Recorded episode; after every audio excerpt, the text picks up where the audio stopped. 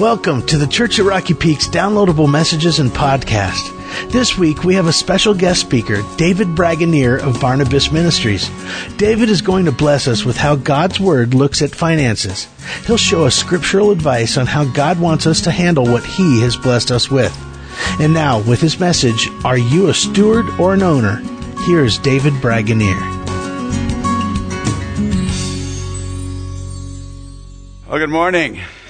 It's great to be back here and uh, have very uh, fond and lasting memories of my last uh, trip here, your setting and uh, in, the, in the mountains and just the warmness of the church. So I look forward to this time uh, together with you. How many of you attended the last seminar? All right, we got a whole lot more of you that uh, need to be a part of that, and we had a good time and a good crowd last year, so give that careful consideration. All right, now you have lots of time to sit there, so everybody stand up. We're going to see how much you know about the area of money. All right, got a hard subject. We've got to have some fun doing this. All right, here's how this works. I'm going to ask you a question. You think of the answer. Don't blurt the answer out loud. That'll kind of be your natural instinct to do that, to blurt it out loud. But think of your answer and we'll go from there. All right, here's question number one. What percent of the population has no written plan for their finances? Basically what they're really doing is taking their income, putting in their checking account, and reacting to life. They know how much their house payment is, they know how much their car payment is, but they have no written plan for their finances. What percent of the population has no written plan for their finances? Think of your answer. Alright, you got an answer? The answer's 95% of the population has no written plan for their finances. God's word says, the mind of a man plans his way and the Lord directs his steps. God's word says, which one of you wants to build a tower does not first sit down and calculate the cost to see if he has enough to finish it. A lot of people come up to me and say, well, Dave, I'm just living by faith.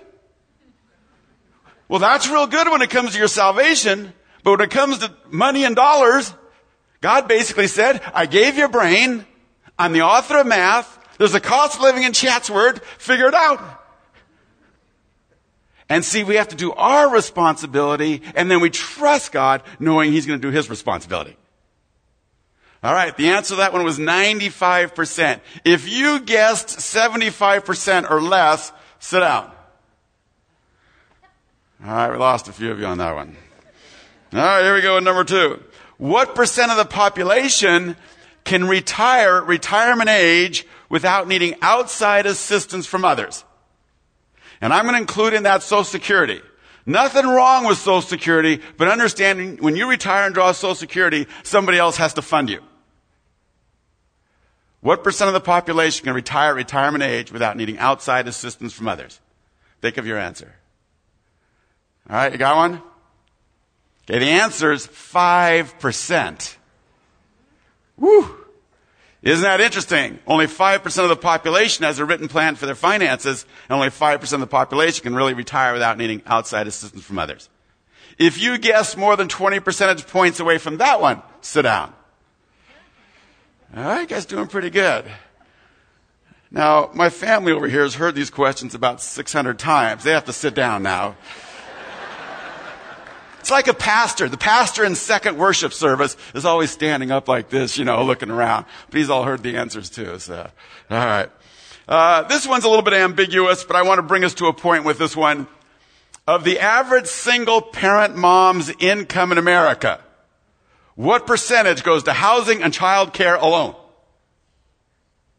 Of the average single parent mom's income in America, what percentage goes to housing and child care alone? Think of an answer. All right, you got one? The answer is about 85%. Their budgets will never balance. And that's one of the subjects we're going to talk about when we get together. We're not there to talk about a single parent's finances. We're there to talk about your and my response to the single parents living around us, sitting amongst us. Currently, only 7% of the single parent moms in America are going to church. That's a terrible uh, percentage. Here's the sad part. At one point, they sat in our pews.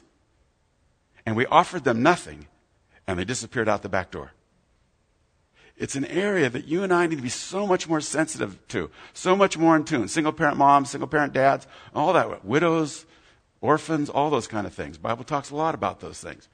And so we need to look at that area. And if you know any single parent moms and dads, invite them to the seminar. They need to be a part of this. Now, based on that statistic, you probably better offer to pay their way because they probably don't have the money to be here. And we don't want anyone not to be here based on, on money. All right. If you guess more than 20% of the points away from that one, sit down. Uh, usually a lot of people get that one right. All right. One more. According to the banking industry, how many credit cards does the average credit card holder have in their pocket today? According to the banking industry, how many credit cards does the average credit card holder have in their pocket today? All right, got an answer for that one? The answer is 13. Oh, welcome to America. If you are more than four away, sit down. All right, here's how this works. Those of you still standing, you need to go on and become our financial teachers and counselors. You need to teach classes on finances and help the others. Those of you who are sitting down, you have no reason not to be back here tomorrow night, or tonight and tomorrow night. All right, you did a good job on that. That was great. You know, one of the fun things I get to do uh, because of my vocation, it is fun for me, uh, is I get to go to all different churches and worship with them. Well, maybe like many of you, you're brought up in one church, one style of worship. I instantly discovered there are all kinds of styles of worship out there. And we come together on Sunday morning from a hard, difficult, stressful, busy week. We kind of come together here to praise God and uh, lift our hearts and hear God's word and head out those doors. And we come together on Sunday morning, we clap, we don't clap, we raise our hands, we don't raise our hands, whatever that style of worship is, we do. But I also know the reality is that it doesn't matter what style of worship we do. About 40 minutes from now, all of us have to get up out of those seats, walk out those doors, and the forces of darkness are standing right outside those doors. And there's no easier way to take a Christian out than the area of money. Well, a lot of people don't realize is many times the enemy comes in the back door of our life, ties us up financially, and that could be just through ignorance. No one ever taught us. And so then we're sitting here on Sunday thinking about Monday.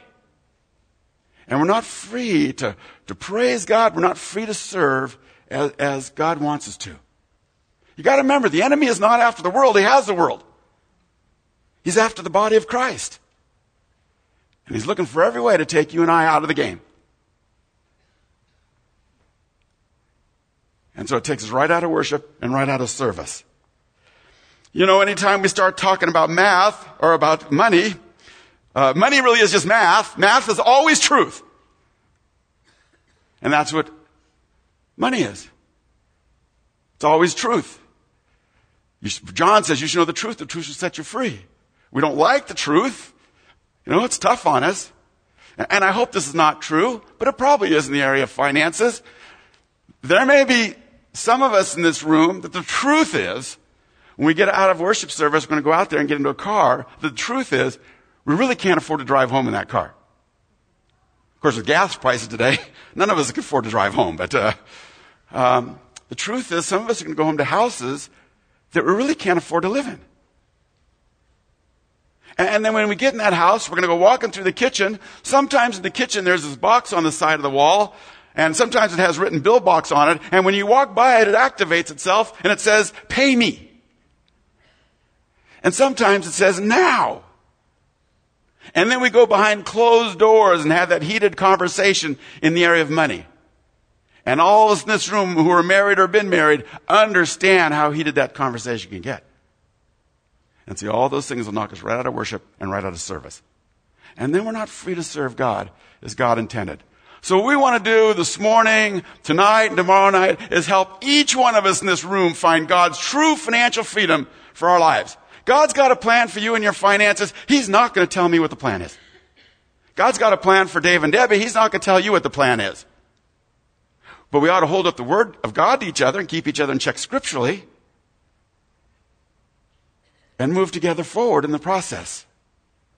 So we want to help each one of us in this room find God's true financial freedom for your lives. How many of you are seeking financial freedom? Or better yet, how many of you are seeking financial chaos? You know, in my 20 something years of counseling, and God's allowed me to counsel a lot of people in those 20 years, so far yet, nobody has sat down in my office and said, Hey Dave, we set out 10 years ago to get $60,000 in credit card debt, have our house go into foreclosure, have the bank repossess the car, have our marriage fail, and our kids rebel. We made it! they walk into my office and they say, What happened? How did we ever get to this point in our life? And see, it's a very slow, gradual process. You and I go to a lot of worship services, a lot of Sunday school classes, a lot of Bible studies, and never once study the subject of money. A lot of people don't realize money is the second most talked about subject in the Bible. If it's the second most talked about subject in the Bible, maybe it ought to be the second most thing you and I talk about. Maybe it'll be the second most thing pastor preaches about. Boy, pastor preaches too much on money, you and I start putting some heat on him. He starts getting little emails and notes written to him. Shouldn't be that way. And see, we need to help each other. We need to encourage each other. We need to discuss these things with each other. The encouragement is really important. 2 Corinthians 8, 14 and 15 says, At this present time, your abundance being a supply for their want that their abundance will be a supply for your want. Then there will be equality. As is written, he that gathered much did not have too much, and he that gathered little had no lack. See, that's God's economy for today. Not that we take our money, pool it together, and live like a commune, uh, like the early church. He's not talking about that today. But what he's talking about is each of us applying God's principles to our lives. And see, when we're doing that, when you have a need, God taps me on the shoulder and says, meet your need. And when I have a need, God taps you on the shoulder and says, meet my need. But see, if we're not talking about these things, we're not sharing these things, the need goes unmet. Again, if we go back to truth, and I don't know if it's true here this morning, but it probably is. There may be some people in this room this morning that for July and maybe even August, they can't pay their rent or their house payment. And they haven't got a clue where the money is going to come from. I also know there's some people in this room that have the money to make their rent or their house payment. But see, if we're not talking about these things, we're not sharing these things, the need goes unmet. Now, anytime I talk about needs, whether it's this morning, uh, tonight, or tomorrow night, we are not talking without accountability. We've got to have accountability in the room in those meeting of needs. That's why the church needs a financial ministry. That's why it needs a benevolence ministry. My hope is many of you will feel God's call to go on and help in those areas. To teach a Sunday school class on money. To sit down with somebody one on one and help them think through their difficult situations. You know, I'm not an investment advisor. I'm not a CPA, but I can sit down and talk to somebody about their finances. Gets too complicated with taxes, gets too complicated investments, I can't help them. That's not even my role to help them in that side. That's somebody else's in this room's role. And see, we need to help each other. We need to encourage each other. So what we want to do uh, this weekend is give you an openness to talk about money and material possessions. It's a difficult, hard subject. It's a subject we want to share with each other. And, uh, but we need to encourage each other. And then we also want to give you biblical instruction. What does God's Word say about all the areas you and I have to deal with every week? And then what are the practical applications for our lives in that process? And then also to give you a vision. A vision for what God can do in uh, your life, in your marriage, in this church, in this community, and to the very ends of the earth as you and I apply His principles. Now, we get together tonight, we'll tell you a little bit more about those training programs and those kind of things, but let me give you a few more statistics that are kind of interesting. These come from us surveying pretty committed Christians, kind of a screening out process uh, of this. And so fairly committed Christians. Here's what we discovered. 40% of those people we surveyed were overspending each month. They're spending more than they're making. One of the obvious physical indicators that we spend more than we make is when we owe Sears, Visa, and MasterCard. If we're carrying credit card balances, it's a pretty good indicator we spend more than we make.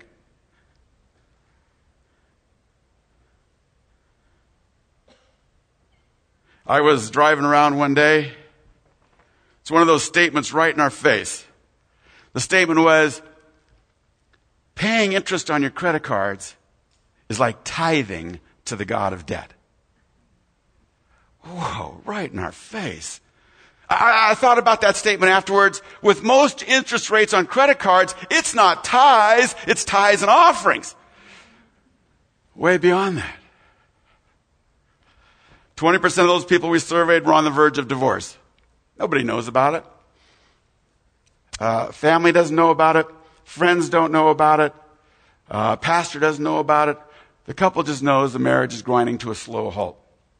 We know statistically today that 55% of all recent marriages are going to end in divorce. And about 60% of those people would point to financial difficulties as the number one reason for the breakdown of the marriage. Now, what we need to understand is that is not a true statistic. The number one problem in a marriage is not money. Money is never the problem. The number one problem usually in a marriage is communication. The number one thing we're not communicating about is money. And so it surfaces at the top as the problem. When in reality, money is never the problem. See, money is nothing more than the exact index into our lives tells us right we are with God. Our checkbook tells it all. In fact, if one of you'd give me your checkbook, uh, we're going to shoot it up here on the overhead for a few minutes. but think about if we did that. We probably know what kind of house you live in, what kind of cars you drive, where you go out to dinner, what your vices are, what your pets, ha- what pets you have, uh, what your giving habits are. We'd know everything about you.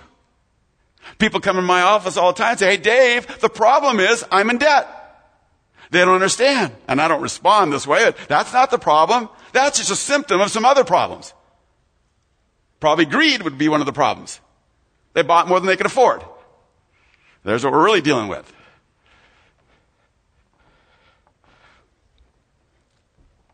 I've uh, discovered over the years, and again, this is not an exact statistic. I'm going to guess, though, I'm really close with this one, though. About 95 plus percent of all the calls for financial counseling, who do you think calls our office? The husband or the wife? The wife. Right. You want to know why it is that the wife, 95% of all the calls for financial counseling come from the wife? You got to come back tonight, and we'll tell you. That's one of the sessions we're going to cover together on how men and women tend to come at money so totally different. And see, we don't realize we come at money differently because no one ever taught us. When I married Debbie 36 years ago, I thought for sure she'd come at money just like me. Wrong. And I'm sure she thought I'd come at money just like her. Wrong. You know, the wife tends to be thinking things like, you know, why doesn't my husband understand my needs in this area? Uh, we need to communicate and spend more time talking about money. Uh, we need to get out of debt. We, we need to uh, save some money. We, we need to save for the kids' education. And, and what's the man thinking? What's the big deal about money? Why, why all these pressures? I got more important things to do. You take care of it. And see, we don't realize we come at money from two different perspectives and they wonder why things go and blow up in time. And so we need to look at that area. In fact, that's one of the fun sessions for a lot of people. That's one of those sessions where I get us all laughing while we do surgery.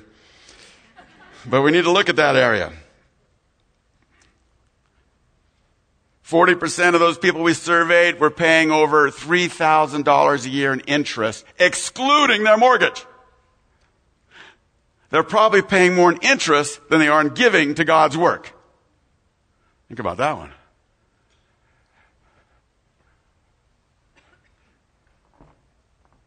Today, only two people are giving 2.5% of income, Christians. It's as low as it was in the Depression, and they didn't have any money. And we got tons of money. And see, all these things will knock us right out of worship and right out of service. In fact, when we did this, we kind of discovered that these are the exact same statistic as the world outside there. The divorce rate among Christians, no different than the divorce rate among non-Christians today. Um, the bankruptcy rate among Christians is no different than the bankruptcy rate among non Christians. And what happens is, if you and I aren't paying attention to what God's Word says about these things, slowly we move over, and then we're swept downstream with everybody else. And that's why we need to help each other and need to encourage each other in that process.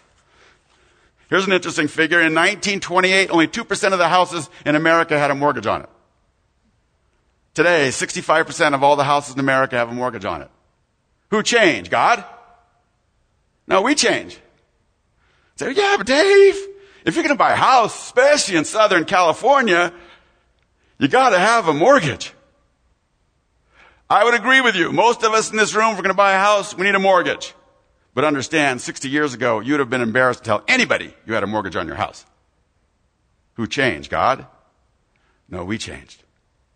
One of the uh, kind of PowerPoint things I'll show you tonight, it's a handout. I'm going to show you an illustration that we're only one generation away from paying cash for houses. All it takes is one disciplined generation, and they'll buy the house they want. The next generation can pay cash for the house. We can stop the debt cycle even on real estate. But we've got to get back to God's principles and get back to obeying Him. And we need to help each other with that. And we'll show you that tonight. You know, anytime we start talking about money, we have to do some describing of terms, kind of semantics. See, if I was to say to you, let's describe a wealthy person, what would we probably say? Well, gee, Dave, that's somebody with a lot of stocks and bonds, somebody a lot of real estate, somebody a lot of capital, somebody a lot of investments. And that's the way we think of wealth today. Well, that's because that's the way the world thinks of wealth. But biblically, our wealth goes way beyond our material possessions. It starts with our salvation in Jesus Christ. It's a spiritual gift that God's given to every Christian in this room. It's your temperament. It's your skills. It's your ability. It's your family. It's your friends. It's your reputation in the community. All of that's a part of our wealth. And see, we need to understand is by God's definition, all of us in this room are wealthy. Now here's a hard one for us, and it's hard for me.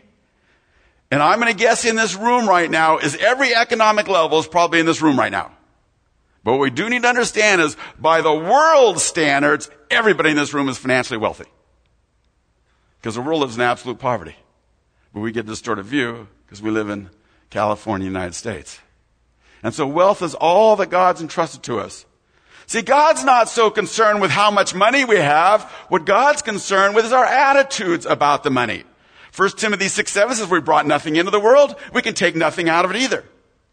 2 Peter 3.11 says, since all these things, food, shelter, clothing, cars, stuff, are to be destroyed in this way, what sort of people ought you to be in holy conduct and godliness? See, that's what God's calling you and I to be, to be holy, to be godly. He knows we have to pay the rent. He knows we got to get back and forth to work. He knows we need a vacation once in a while. But He's called us to be holy and to be godly. See, God's concerned about our attitudes. And anytime you start talking about attitude, you always have to start with one basic principle. It's like God's minimum standard. And to me, it's like a coin that has two sides to it. On one side of that coin, God's made it very clear in His Word that He's the owner of it all. And boy, that's a hard one for you and I. Because we got a checkbook in our pocket with our name on it. We got a car out there with our name on it. We're going to go home to a house with our name on it. We got investments with our name on it. And we get real confused about this one. But he's made it real clear. Psalms 24, 1. The earth is the Lord's and all it contains. All it contains. The world and all who dwell in it. Deuteronomy 10:14 says the Lord your God belong the heavens, even the highest heavens, the earth and everything in it. He just took all of our stuff. Haggai 2.8 says, the silver is mine, the gold is mine, declares the Lord. He just took your bank account, your savings, and all your investments. And John 3.27 says, a man can only receive that which is given to him from heaven. See, God's made it very clear that He's the owner of it all. Boy, I'll tell you what, if you and I think we're owners, sometimes we have to take a step back and look at the sovereignty of God. Think about this for a minute. If God wanted to take everybody's house on this side of the room, all your bank accounts, all your stuff, all your investments on this side of the room, and move it to that side of the room, all he has to do is go, and we'll have no say in the process. I'll always remember a church I was at, and I said that, and a guy literally stood up from this side of the room and went and sat over there. It was great. At least I knew he hadn't fallen asleep on me yet, so he was still with me. The role that he gives you and I is one of stewardship. Uh, I would def- we would define a steward as someone who manages someone else's resources. A lot of times I go to churches, their idea of stewardship is the three raw raw Sundays right before Pledge Sunday. That's, that's not stewardship. That has something to do with giving. But that's not stewardship. Stewardship is understanding it all belongs to God and we're managers. Probably the best word picture we can give to you, and you've probably heard this word picture before. It's like, uh, it's like your banker. You take your money down to your banker and you give it to him. You say, here, take care of this money. Now you gotta think about the banker when he takes your money. He has certain freedoms and privileges. He has a freedom to uh, build buildings with it. He has a freedom to pay the light bill with it. He has a freedom to invest it. He has a freedom to pay payroll with it. He has certain freedoms. But when you come back, you want your money back with an increase. Now, if your banker calls you one day from the shores of Hawaii, from his beachfront home, on his Mercedes 700 SEL, on his cell phone says, you know those withdrawal slips you've been filling out? I don't want you to fill any more of those out, because see, you don't have any money left. I spent it all. See, the banker switched from a steward to an owner. And that's so easy for you and I to do, or no one ever taught us those principles, and so we don't understand. One of the greatest passages dealing with stewardship is in Matthew 25. Let's get your Bibles out and let's go there together. Matthew 25, first book of the New Testament. Starting at verse 14.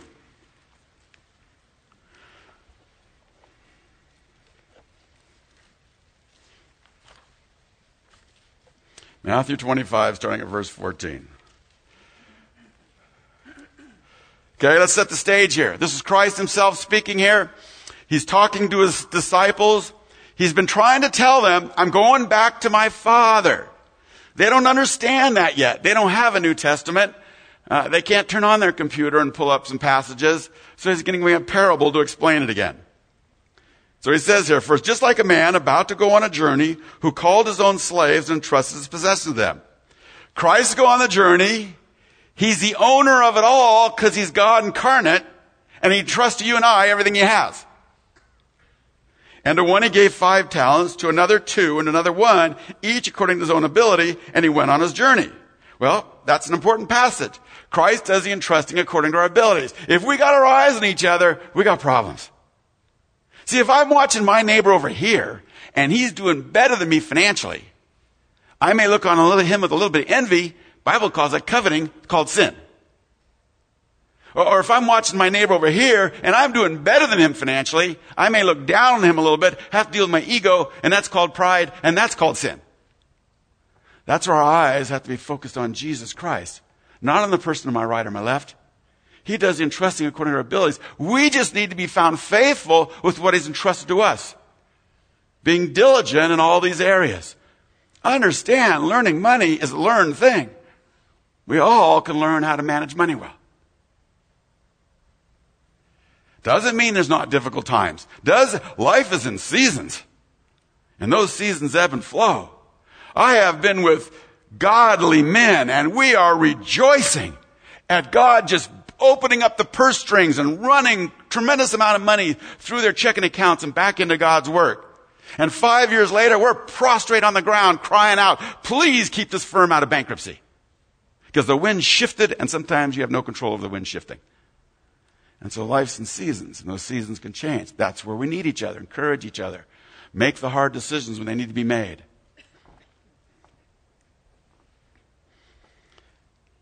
Immediately, the one who had received the five talents went and traded with them and granted five more talents. In the same manner, the one who received two talents gained two more. But he received the one talent, went away, dug in the ground, and hid his master's money. Now, after a long time, the master of these slaves came and settled accounts with them. Think about that for a minute. If you're in this room, you know Jesus Christ is your personal Savior. There's going to be a day when we probably stand before the Almighty God and tell Him how we did with His money. You and I as Christians have to give an account of every word, thought, and action we do. Yes, we are saved, but we still have to give an account.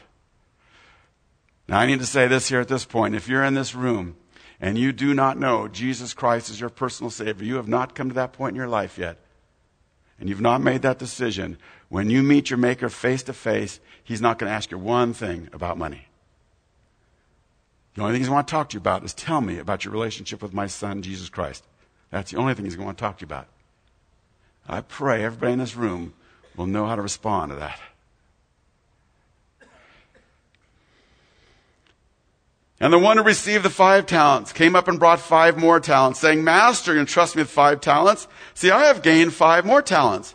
His master said to him, Well done, good and faithful slave. You are faithful few things. I will put you in charge of many things. Enter the joy of your master. The one also received the two talents came up and said, Master, you entrust me with two talents. See, I have gained two more talents. His master said to him, Well done, good and faithful slave. You were faithful a few things. I will put you in charge of many things. Enter the joy of your master.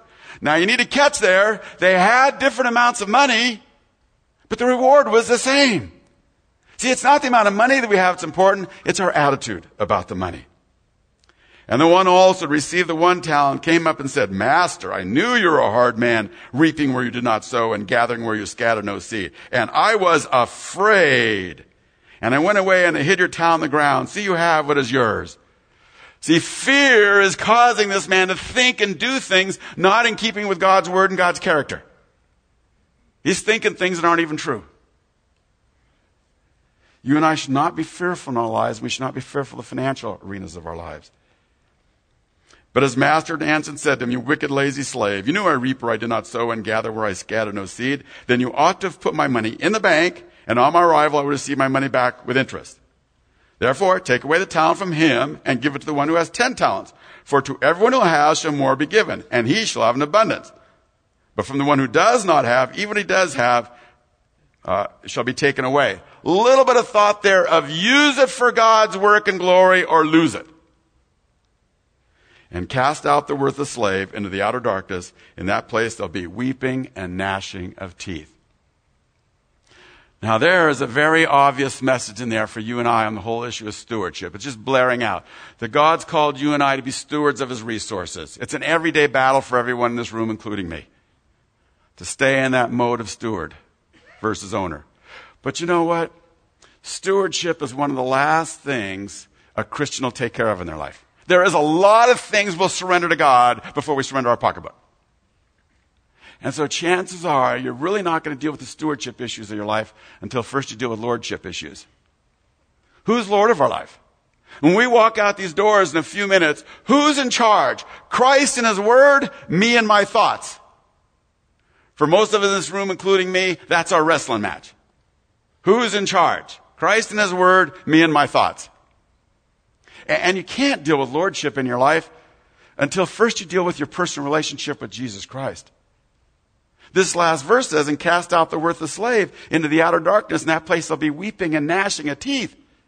Boy, that's an interesting verse to throw here at the end of this stewardship message. If you go through the Gospels, that verse is in there over and over. It's talking about eternal separation from God, hell, whatever word you want to put on it. That tells me there's a more important message in here than even stewardship. It has to do with our personal relationship with Jesus Christ. If we put a different slant on this passage here, see, this first servant, he took in God's word. The vernacular you and I would use today is this guy prayed to receive Christ as his personal savior, had to confess his sin first, prayed to receive God, Christ as his personal savior, then he acted upon it with his life, and it bore fruit for the kingdom twofold. The second servant took in God's word. He prayed to receive Christ as his personal savior. He acted upon it with his life and it bore fruit for the kingdom twofold. This third servant, this guy took in God's word. What we would say today is, this guy's going to church. Next hour, this guy's going to teach a Sunday school class. This guy's going to come back this week and go to a leadership meeting at the church. When the offering plate went by, this guy put in tithes. He put in tithes and offerings. This guy knows all about God. But he doesn't have a personal relationship with Jesus Christ, and he's cast in the outer darkness where there's weeping and gnashing of teeth. And so it starts for each one of us is do we have an intimate personal relationship with Jesus Christ, or do we just know about God? Easy to do in our country. And then once we've dealt with that salvation issue, then we can move over to lordship issues. Who's Lord of our life? Christ and His Word, me and my thoughts. And then after that, then we can deal with issues of stewardship. How do we become a steward? I don't know what you need to do. For Dave and Debbie, we heard that message years ago. We were sitting right where you're sitting. We were Christians. We're giving money to the church. But we said to ourselves, who we kidding? We're not stewards, we're owners who just took some money in the offering plate. And so for us, we literally went home that night. We knelt down at the foot of our bed. Our bed for that, that night was like an Old Testament altar. You know how in the Old Testament you have to sacrifice things on the altar? Abraham had to sacrifice Isaac. God saying, you love me? Or you just say you do? I see your lips moving. Let's see some action. And so that night we started putting some stuff on the altar for us. You know, one of the first things we put on the altar is the house. Thank you, Lord, you've allowed us to be a homeowner. But realize this is not our house. This is your house. We put it on the altar.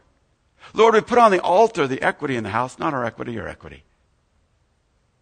We put on the altar that night the rights to ever be a homeowner. We've taken today as our God given American Christian right to be a homeowner. I hope everybody in this room can be a homeowner. It's been a good thing in this country. So I hope you can be a homeowner. If it's God's will for your life. Because if it's not God's will for your life, I don't care how big it is, how new it is, what neighborhood it's in, it won't be any fun. We put on the altar that night the cars. Lord, you know we got to get back and forth to work and do all that stuff we need to do, but we give them up to you. Boy, be careful what you pray for. Three times God said to Dave and Debbie, You mean it? And three times we had to give the car to somebody else. We put on the altar that night Julia and Christy, our oldest daughters. It's the only ones born at that time. Lord, they're not our kids, they're your kids. You have not promised a full life with these kids, and you've not promised good health with these kids. And we give up that to you. And that night we put a lot of stuff on the altar. But when your left hand's doing this, what's your right hand doing? That's right, it's coming up here to grab it off the altar. See, that's why stewardship is daily. That's why it's almost by the minute, because you and I are trying to grab the stuff and run with it. It's also why in Psalms or Proverbs that God says He holds your right hand. So you can't do that as fast.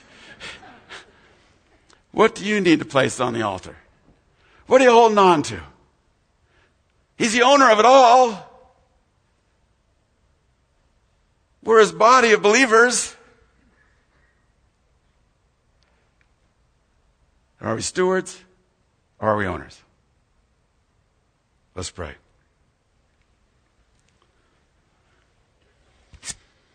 You know, the truth is, I don't know very many people in this room.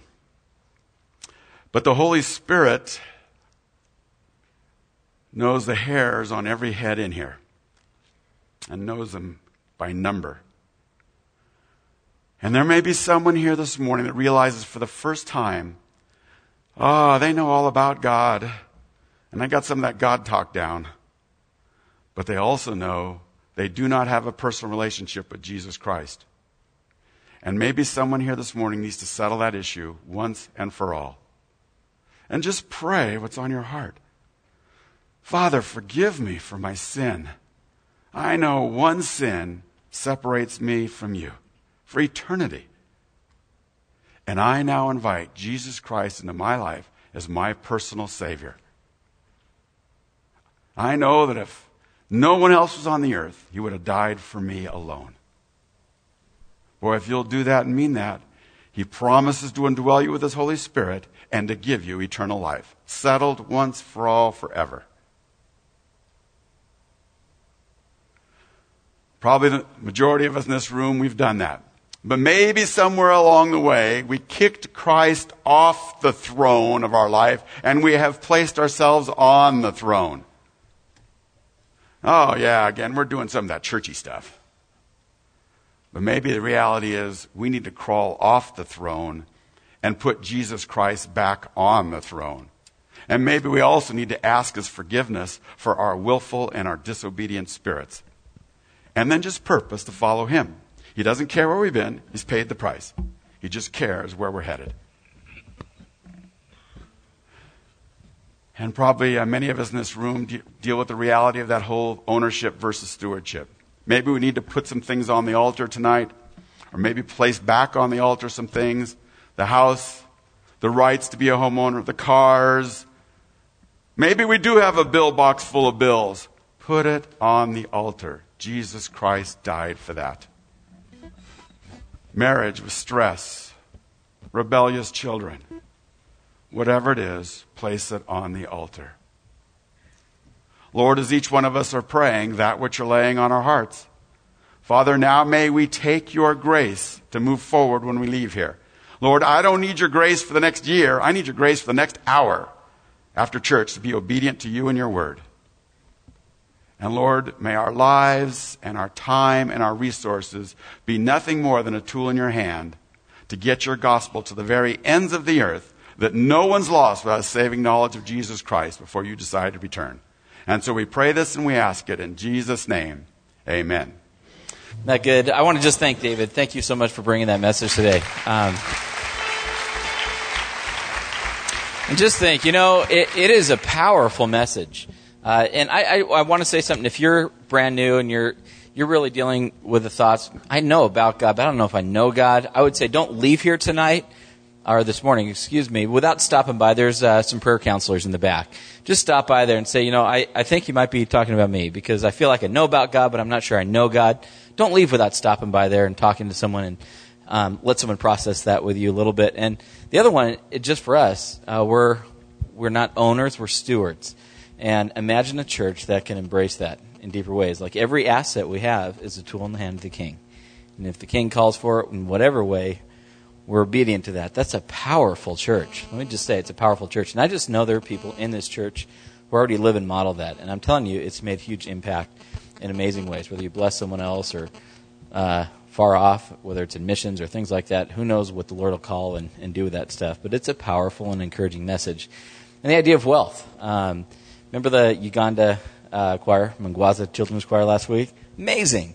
And, you know, it's also a reminder, like, man, I don't have a lot of money in here. Uh, or you're thinking, I just, there's, there's just not a lot of, you know, earthly assets here, but wealth goes far beyond that. I remember that, remember the little kid in the front, big smile, his name was Jackson. You know, I found out from that kid, he was, is, as he's been on tour out here worshiping and doing these concerts for these churches and ministering, you know, he's lost his brother back home. His brother died. Um, but when you see what wealth truly is, far beyond your physical assets, when you see that kid worship, you understand how wealthy that kid is. And that's something to remember.